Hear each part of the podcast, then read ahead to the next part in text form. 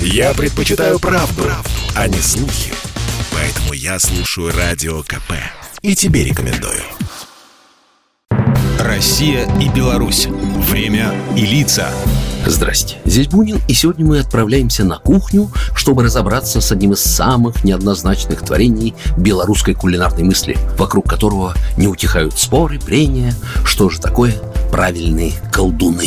Формально они похожи, но только похожи, ну, скажем, на пельмени. Традиционно их готовят из мучного теста, в которое запечатываются самые разнообразные начинки. По одной версии такой способ приготовления мог прийти на белорусские земли Запада, а название от латинского слова «колдуна», что означало теплые внутренности, ну, типа зверя, убитого на охоте. По другой версии, схожие блюда кундумы привезли с востока татары, осевшие здесь более 600 лет назад во времена князя Витовта. Однако сегодня уже трудно определить, кто был первым, тем более, что в разных кухнях мира есть что-то похожее. Пельмени, вареники, равиоли, манты, хинкали, вантоны, баудзы, дзяудзы. Но даже Википедия делает акцент, что это крупные картофельные клетки с начинкой внутри. И именно они якобы свойственны белорусской кухне. Появление картофеля в 19 веке тогда совершило кулинарную революцию. Новый корнеплод не только пришелся по вкусу белорусам, но и завоевал их сердца и желудки, настолько, что стал вторым хлебом. Вот все традиции приготовления блюд из муки и перенесли тогда на новый крахмалистый ингредиент,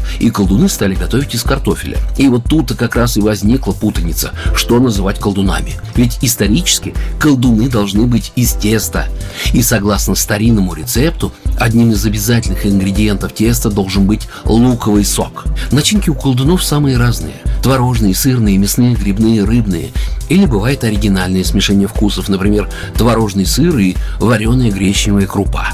Кроме того, издавна колдуны подавали не только как основное блюдо, но и как десерт с фруктовой или ягодной начинкой, например, из сушеной черники, вишен или слив. По способам приготовления колдуны – одно из тех блюд, которое может быть разным по вкусу при одном и том же составе. Их варят, запекают, жарят на сковороде или в большом количестве масла. Например, полезские колдуны с начинкой из рыбы, яйцом и зеленью принято готовить именно во фритюре. Ну а колдуны а-ля пельмени попали в канон белорусской советской кухни в 1955 когда Совмину СССР было поручено разработать и официально утвердить сборник рецептур национальных блюд для всех союзных республик. И сделали тогда бульон с колдунами. Это блюдо фигурировало во всех справочниках и кулинарных книгах. Его можно было заказать в статусных заведениях белорусской кухни в центре Минска. Но ныне попытка предположить, что колдуны – ближайшие родственники пельменей, вызовет у настоящих знатоков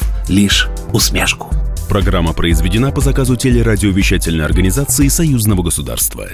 Россия и Беларусь. Время и лица.